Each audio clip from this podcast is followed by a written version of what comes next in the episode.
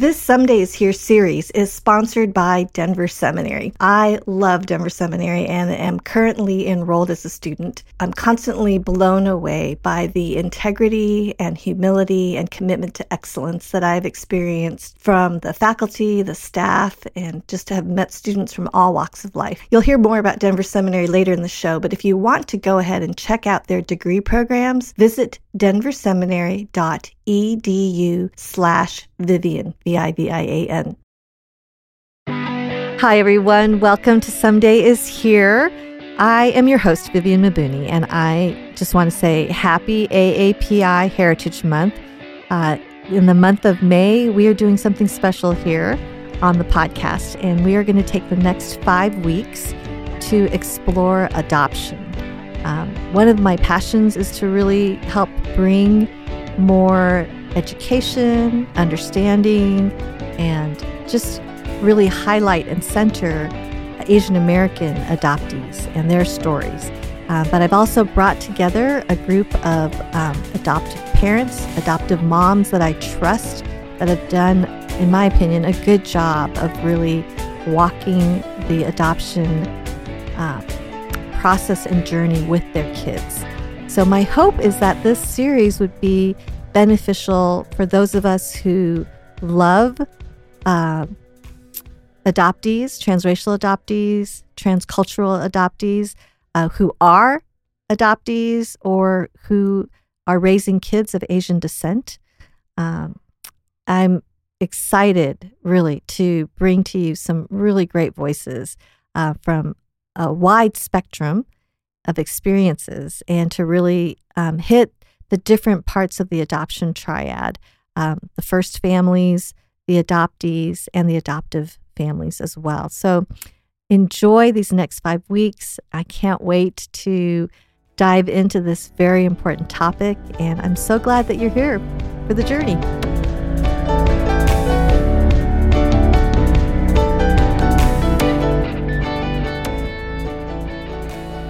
All right, everyone, welcome to Someday is Here and this special series on adoption.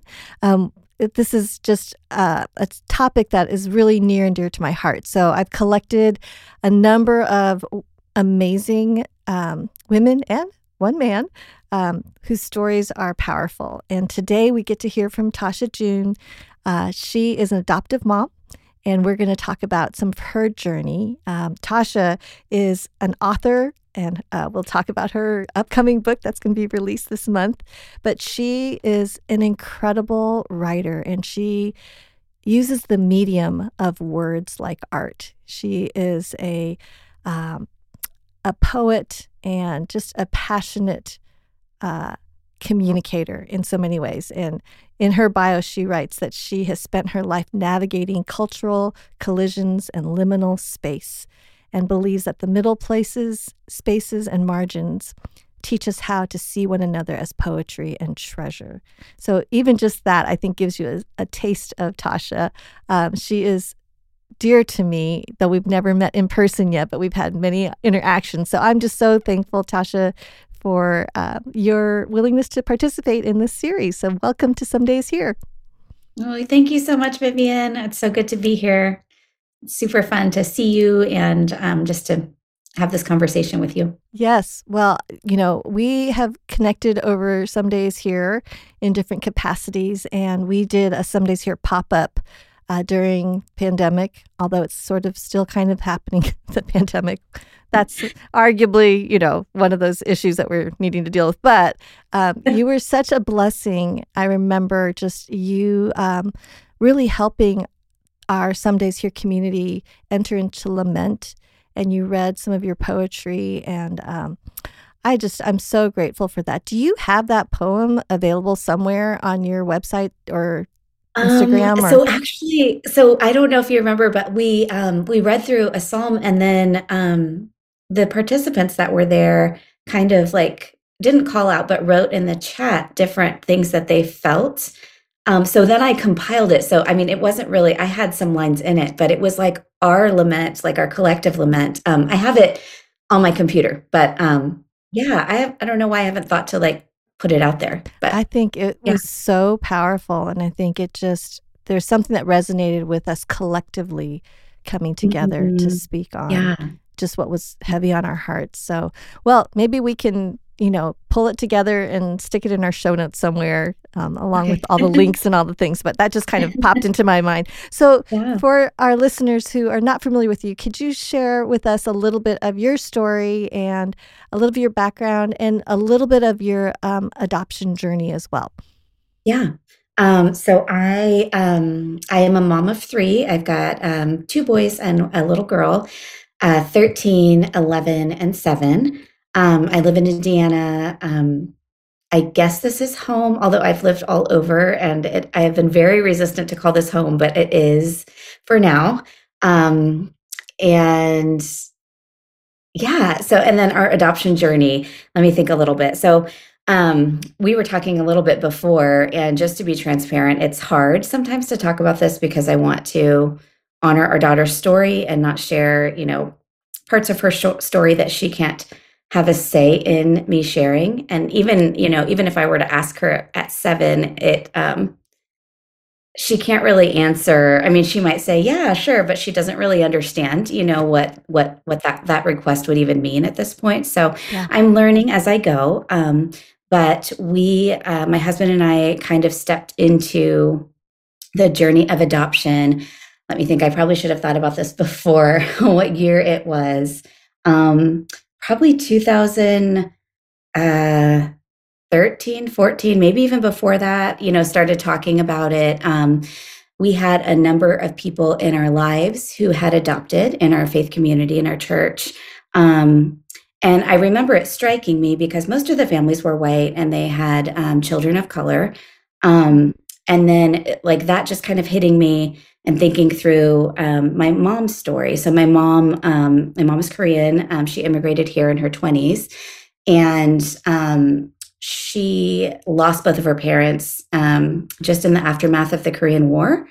And so I grew up hearing stories of kind of how she survived after that, um, was taken in by extended family, and then just what her life was like as a result of that loss and also grew up with her talking about how much she wished she could go take in kids that had gone through what she had gone through.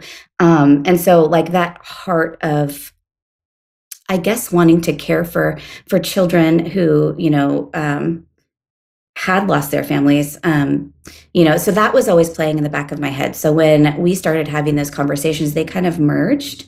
Um, but we kind of went into it naively, I think, because a lot of times, you know, all you hear is, um, you know, kind of pat or just little little nuggets about why we should adopt as Christians, and um, from the point the point of view of um, definitely not of the adoptee, but of or child, um, you know, but just almost like a savior type of uh, mentality.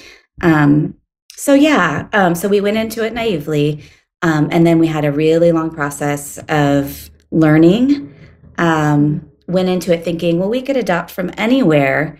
And then as we went through some classes, read some books, and then had conversations with our agency, it really like it really just um, stood out to us like no we should adopt from korea that's part of our culture like our family's culture mine more so but yeah our family as a whole um, and so that's kind of how that's kind of how we went in that direction. mm, yeah.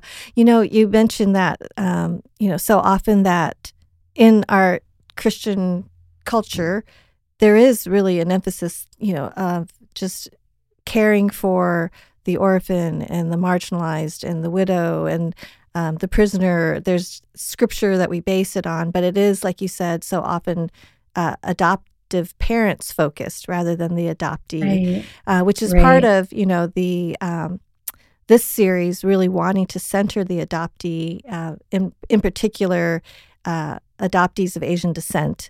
Um, and yeah. you know, interviewing adult adoptees and hearing their stories.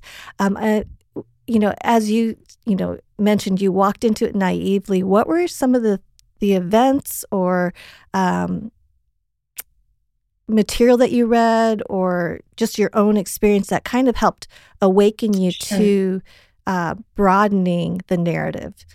Yeah.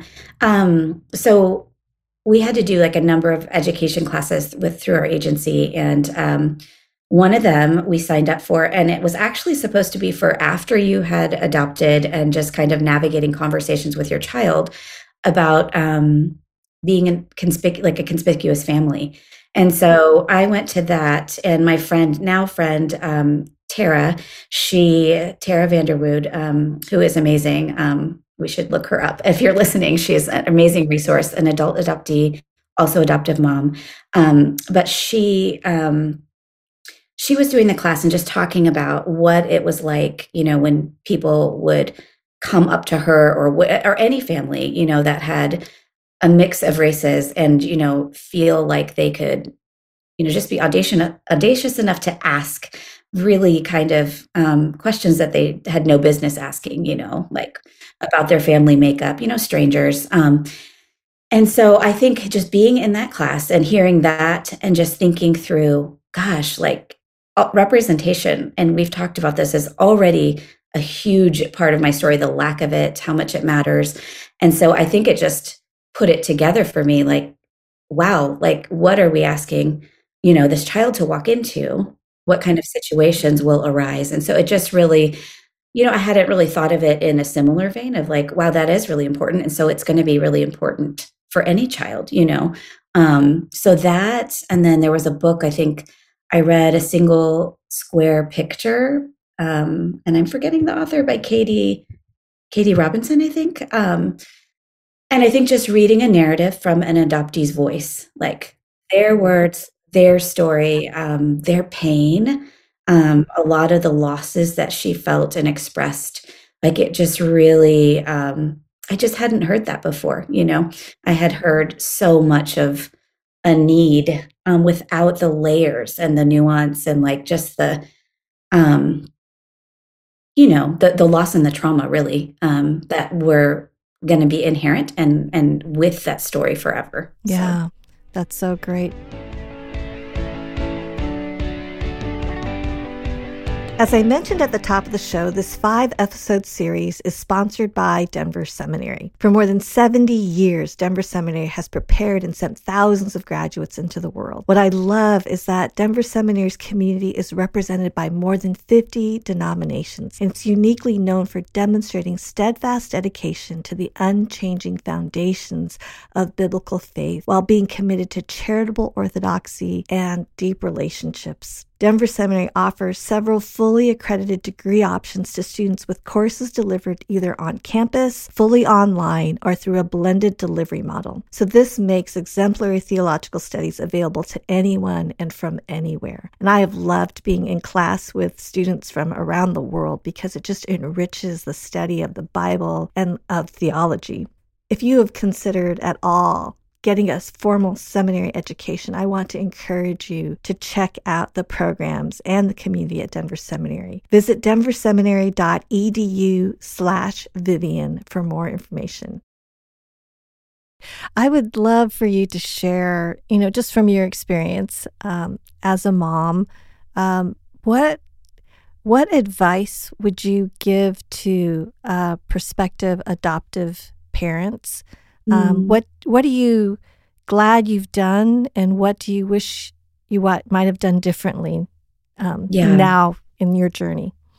Yeah. Um, I think um, one thing, and I say this a lot, I think I did in this like recorded talk, but you know, there's a lot of um, family is forever thrown out there. Um, and I don't have anything against that, but I think what is missing from that in this piece is just that ethnicity is forever. I mean, literally, when we are in heaven, like we will still have our ethnicity. And so I think sometimes in adoptive situations, you know, there's this idea that, you know, family is forever and we're committed to being family and, you know, love is enough. When um, a huge part of any type of belonging is going to be um, recognizing, affirming, celebrating, moving towards your child's ethnicity. Like that doesn't go away. It can be ignored. Um, like there can be a lot of damage and harm done to ignoring it or denying it or pretending it's not there. but it's still there, even in that. Um, and so, yeah, I think remembering that ethnicity is forever and letting that guide um, just what you do from day one. I guess even in bef- before a child comes home, you know, understanding what that means and the culture that they come from, and then after.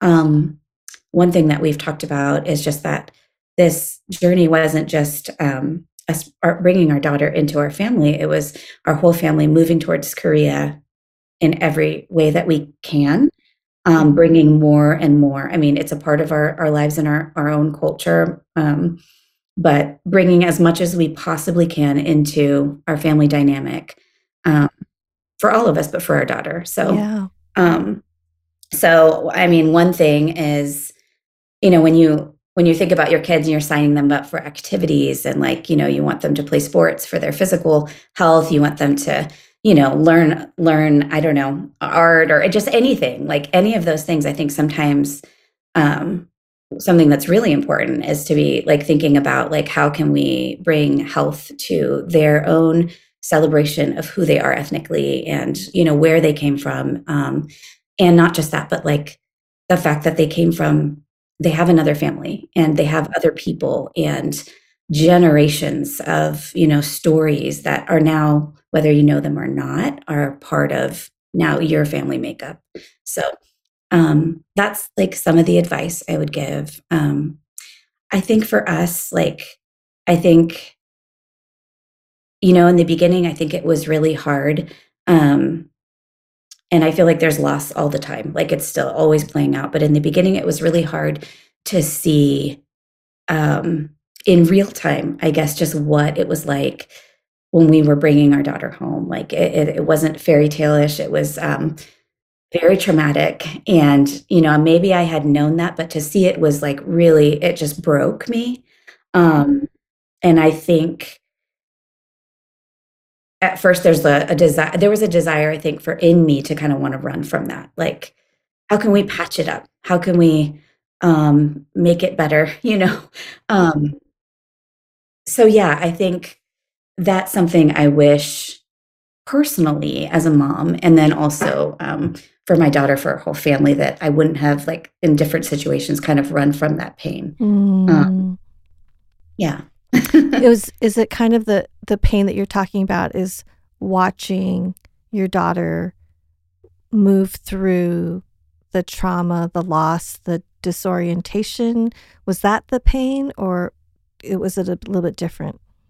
That yes, um, I think like for a little while she you know i mean she knew some korean when we left and um, that was all she knew of course and um, she just stopped talking and I've, I've read that that's normal when you like have a loss of you know language and everything has changed but i just i think because of like my own mom's story and like the the yearning i have to have that language um, to think of her losing it or other children losing those pieces like just yeah, it was just so it was so painful. Um, I guess it just brought to life like, yeah, there's so much loss here, and it's not going to just be covered up by a family who just loves her. You know, um, like it's it's there and it's going to stay, and it'll keep popping up um, yeah. in different ways. Um, so that, and yeah, and I think, I think too the, the the realization that you know I can't fix that um, as a mom. I can't fix that. I'm not supposed to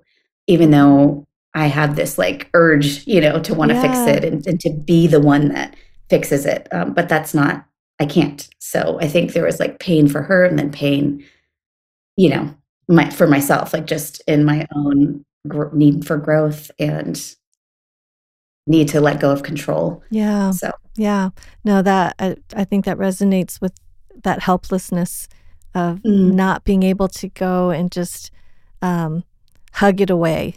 You know, yeah. like that that the loss is a loss, and it is, like you said, a permanent loss, um, and holding intention, which yeah um, we've talked about you and I, even just um, being of mixed heritage. There's holding mm-hmm. intention.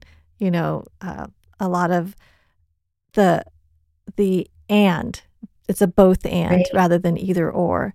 Um, right. But I do think that so often what's presented, at least on social media or otherwise, is a real happily ever after fairy tale kind of experience. Yeah. Like, oh, this is gotcha day. And I'm curious, I remember us talking a little bit about this, like how you don't use that term, gotcha day. Can you unpack that a little Mhm. bit?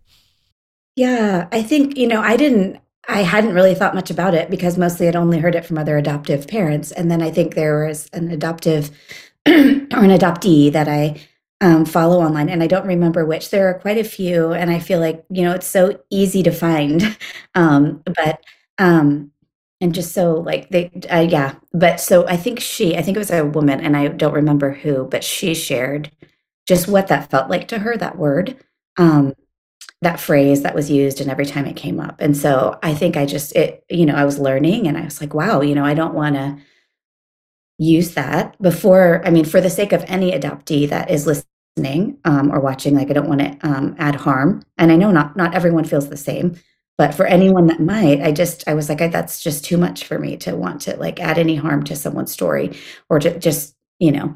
And then also just for our daughter, you know, she's she's too young to say how she feels about that, and, um, I don't wanna give her these phrases that weren't even weren't even something that adoptees came up with, you know, um, and kind of mark her story with that, you know. So, I think we it's a family day for us, um, we do, like, eat together and, um I say celebrate, but I I don't know that it's, like, a huge celebration, I feel like it's more internal for some of us, we acknowledge it, um but yeah, just I always wanna be sensitive to the fact that she might it might be pain that might be a painful reminder for her, um, or trigger some of those feelings. And right now, she probably couldn't articulate it, you know? Mm, Um, yeah. so, Yeah. yeah. Do you talk with your daughter a lot about adoption? Uh, what is that like? Is it something that you've intentionally sought to normalize? Um, how do you refer to her first family? Um, Mhm. you know, what's that been like for you?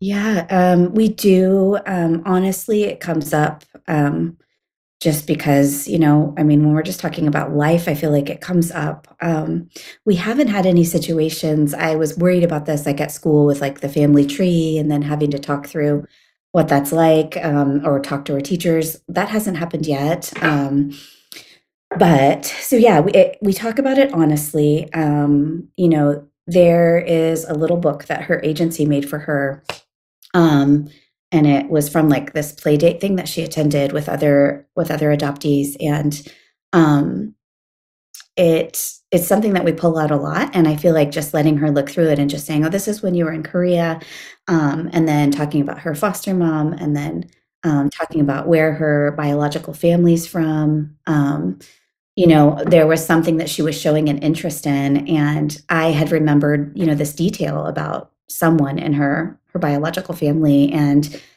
I just said, you know, that that you know, this person has an interest in that too, or just did this, you know, for a living at one you know, um, and I think it was good. I mean, it's always kind of jolting, I don't know if that's the right word. I think it just she'll she'll just think about it for a minute, but I think as much as we can, I wanna just be honest and, like, give her those those facts and those things that are real and refer to them as they are a part of, you know, us, um, as much as we can, and so and I guess add any links or ties. What I really appreciate, Tasha, is just there's intentionality on your Mm. part to really know and honor your daughter's story and to, uh, to really, um, emphasize and highlight her heritage, um, Mhm. country of origin, and I think that there is a little bit of an easier bridge simply because of your Yeah. heritage and knowing the food and knowing some of the customs and, you know, your mom and, um, Yeah. being able to relate in that way. Uh, I think I yeah, I'm just I I'm smiling thinking about your daughter being able to have honest conversations and not Mhm. have it be something to just you should just be grateful or Yeah. have that be what she hears all the time rather than, you know, being able to navigate that. Uh, the only thing that I can, like, loosely connect to my own story is, you know, my grandma lived with us growing up and, you know, we spoke Chinese at home, and then I had this other world where it was nothing like my home life. And Right. there was such a, looking back now as an adult, I wished that I would have had a parent or even a grandparent who would have understood what I was going through out there with the Mhm. teasing and with, you know, what was uh, Yeah. what was happening at recess and have someone to process that with. But there was a disconnect for me without language or that wasn't their growing up experience. So they didn't even have a context for understanding that. And so that's where I just think there, there's a intentionality that you and your husband have um, really sought to, uh, you know, weave into the story of your family. And your boys are growing up as well with this understanding that's Mhm. just really, it's just more robust and it is honest and it's not um, trying to push down the pain, which I think Yeah. so much we we naturally want to do that. And I think as moms, even we just want to fix things. It's like, Yeah. how do we just get in here and um, you know, not yeah. So I think that your posture has been really, really encouraging to me. So thank Mm. you. Um, is there any um any other thoughts that you would have that you've learned about um, the adoption triad, um, being an adoptive parent, um, anything that you've just learned uh, that you think would be beneficial to our listeners?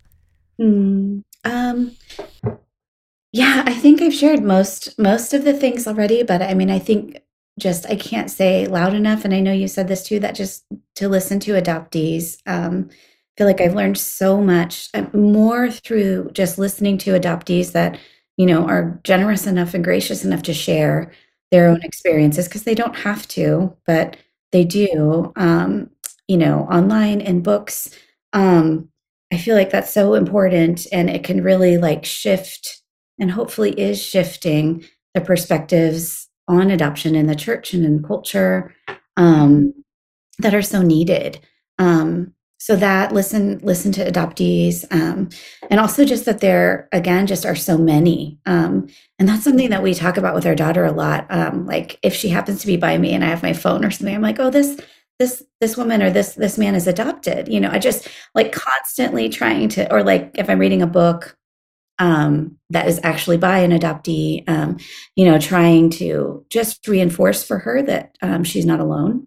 I think it'd be easy to feel that you know um, and not being like hush hush about it but like there's a community already out here um, and yeah kind of like other uncles and aunties that you know where we lack like they they're there and their voices are are here and um yeah so i think maybe even like i guess listening to them looking for them finding those those people Mhm. um yeah I love that. for your child That's so so good. and then i think one other thing that i'm still exploring is just how can um how can we make this better not just not just by centering adoptee voices which i think is really important but like in like like looking into one small way maybe at a time that we can um not just make things more ethical but like is there something we can do to help family preservation um like before like going back i guess further and really finding out like is there one thing that we can do right now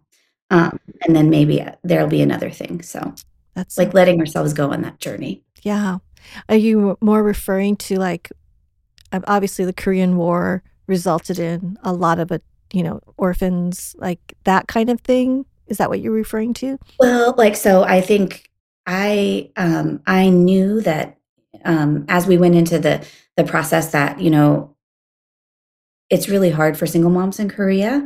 Um I had learned that and I mean I think throughout one of the things I keep thinking about is just like how can we make it I mean I I, I am not in Korea um but like what what are things that we can do to make it so that things aren't so shunned, you know, because I think that's what, at this point why a lot of children are put up for adoption is because there's no support, you know, for single moms or and not just but just in general, like if you don't have a certain family structure.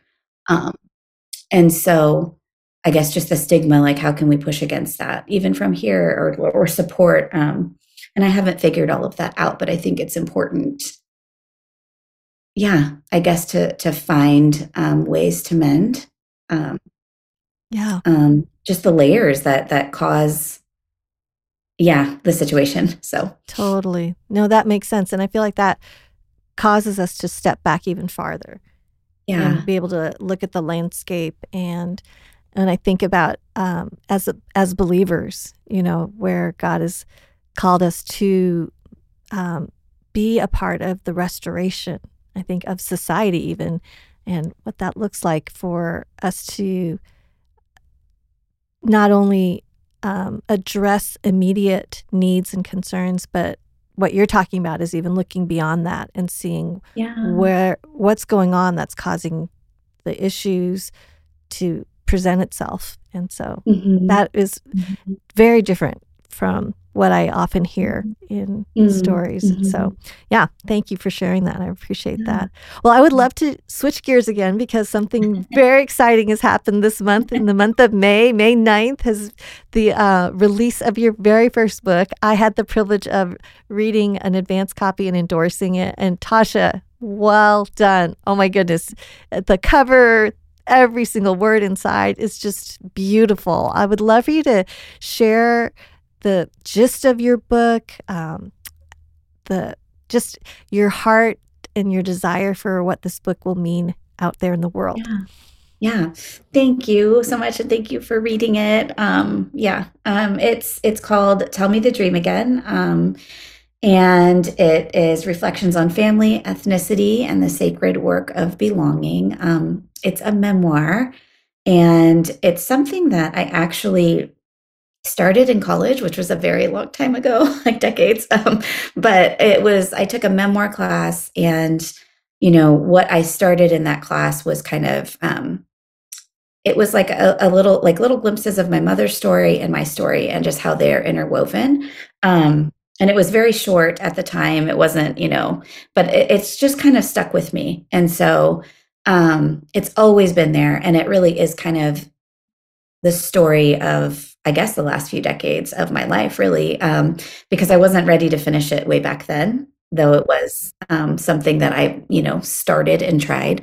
Um, and so this book is really just kind of the story of me moving from kind of the rejection of my Asianness, my um, Korean American Korean side, and um, moving through the world, how I moved through the world, kind of hiding that part of me, which was a very, very big part of me. Um, and then, especially after coming to faith and um, feeling like there was no place for those things to merge my my ethnic heritage and my faith journey a lot of and a lot of that was because of just the the environments I was in. There was no space. Um, kind of similar to what we were just talking about, but in a different way. There was um, there were no mirrors in the places where I was growing in my faith initially. There was no space for that, and so um, it's really my journey of feeling like I don't belong anywhere, um, and coming to learn that embracing those things um, was actually what I, was meant um, for all of us, really. So um, yeah, it's a story of hiding and um, moving towards Jesus, but also moving towards myself um, yeah. as a means to to that. Like, so yeah, I'm so grateful because you put into words um, what I experience with my friends who are of mixed race heritage. You know, just mm-hmm. that that tension of. Um, I think my son described it as like being inside the river and not really identifying with either side, either bank, um, yeah. and kind of being in the middle. And so my kids, so I'm ethnically Chinese. Uh, my husband is Okinawan, Portuguese, and Native Hawaiian. So my okay. kids are mixed race. And so it's interesting because I know one of my kids um, chose to go to um, a mixed race breakout time. And I think rather than the East Asian breakout oh, time, you know, at a conference. And I think I just assumed because he, you know, he's mostly, you know, East Asian that he yeah. would go to the East Asian one yeah. and instead went to this one. And, and I think it, it causes me to pause as a mom, even to realize that my mm kids are growing up navigating these very things. And so I love that you were able to put to words some of those tensions. And I think even mm. in your mm. bio, talking about, you know, liminal space and being in the middle spaces and even being in the margins and what that's like. Um, I just, I really appreciate it. And I think your book also um, unraveled some history, you know, which mm. we don't often hear about. So I appreciate that as well. You know, just you. So what was the writing process like for you, Tasha, in uh, finally like getting these words out? Yeah, it was. Um, so some parts I feel like just came um, pretty easily because they had been there for a while. Um, other parts were really hard, and I just found myself kind of stuck. Um, I think because not just like writer's block, but I think because there were some things that I was still working out in myself um, as I wrote. And so those felt a lot more, the like certain chapters or certain parts just felt like trudging through mud or something, like just, um, just kind of difficult. Um, but yeah, overall it was good. It took a lot longer than I thought it would be. This was all new to me. just everything that goes into a book. I mean, you already know this, but yeah, it was it's still shocking to me just um yeah, and then working with a publishing team and just how collaborative that is. I don't think I had realized that it would be that way. Um, thankfully, it was an incredible experience. Um, really thankful for them. Um, but yeah, I mean, yeah, and it's yeah. So it was a lot of things. Again, the yes. both and the and the yeah. exactly. I would lo- I love the book cover. I would love to hear just briefly from you what your what you saw in it and um yeah. it's just it's beautiful. So just go for it. just yeah. well, I mean, so um, my editor is amazing, and she worked really closely with the art and design team at Tyndale, and um, you know from the beginning she said like when you when you feel stuck writing like start a pinterest page and just pin like everything that like you know when you think about the cover what you want it to be just pin stuff so i would do that all the time that was actually really helpful because it felt like i was doing something constructive towards the book when i couldn't right. was having a hard time writing. You know? Yes. um, and there's so many like go, go, go, then lull, like stop throughout the process. And so it was nice to have that. So I made a huge Pinterest board with all kinds of folders. I mean, so many things. Um, and it's not like the cover really looks like any of those in particular. I mean, some one thing was just colors I liked and like, you know, symbols, things that were important to me. But from the beginning, I really wanted it to I didn't want it to alienate, you know, anyone that, you know, doesn't share in an Asian American heritage or story. But at the same time, it's really important for me to honor that part of the book because so much of it was hiding from that, you know.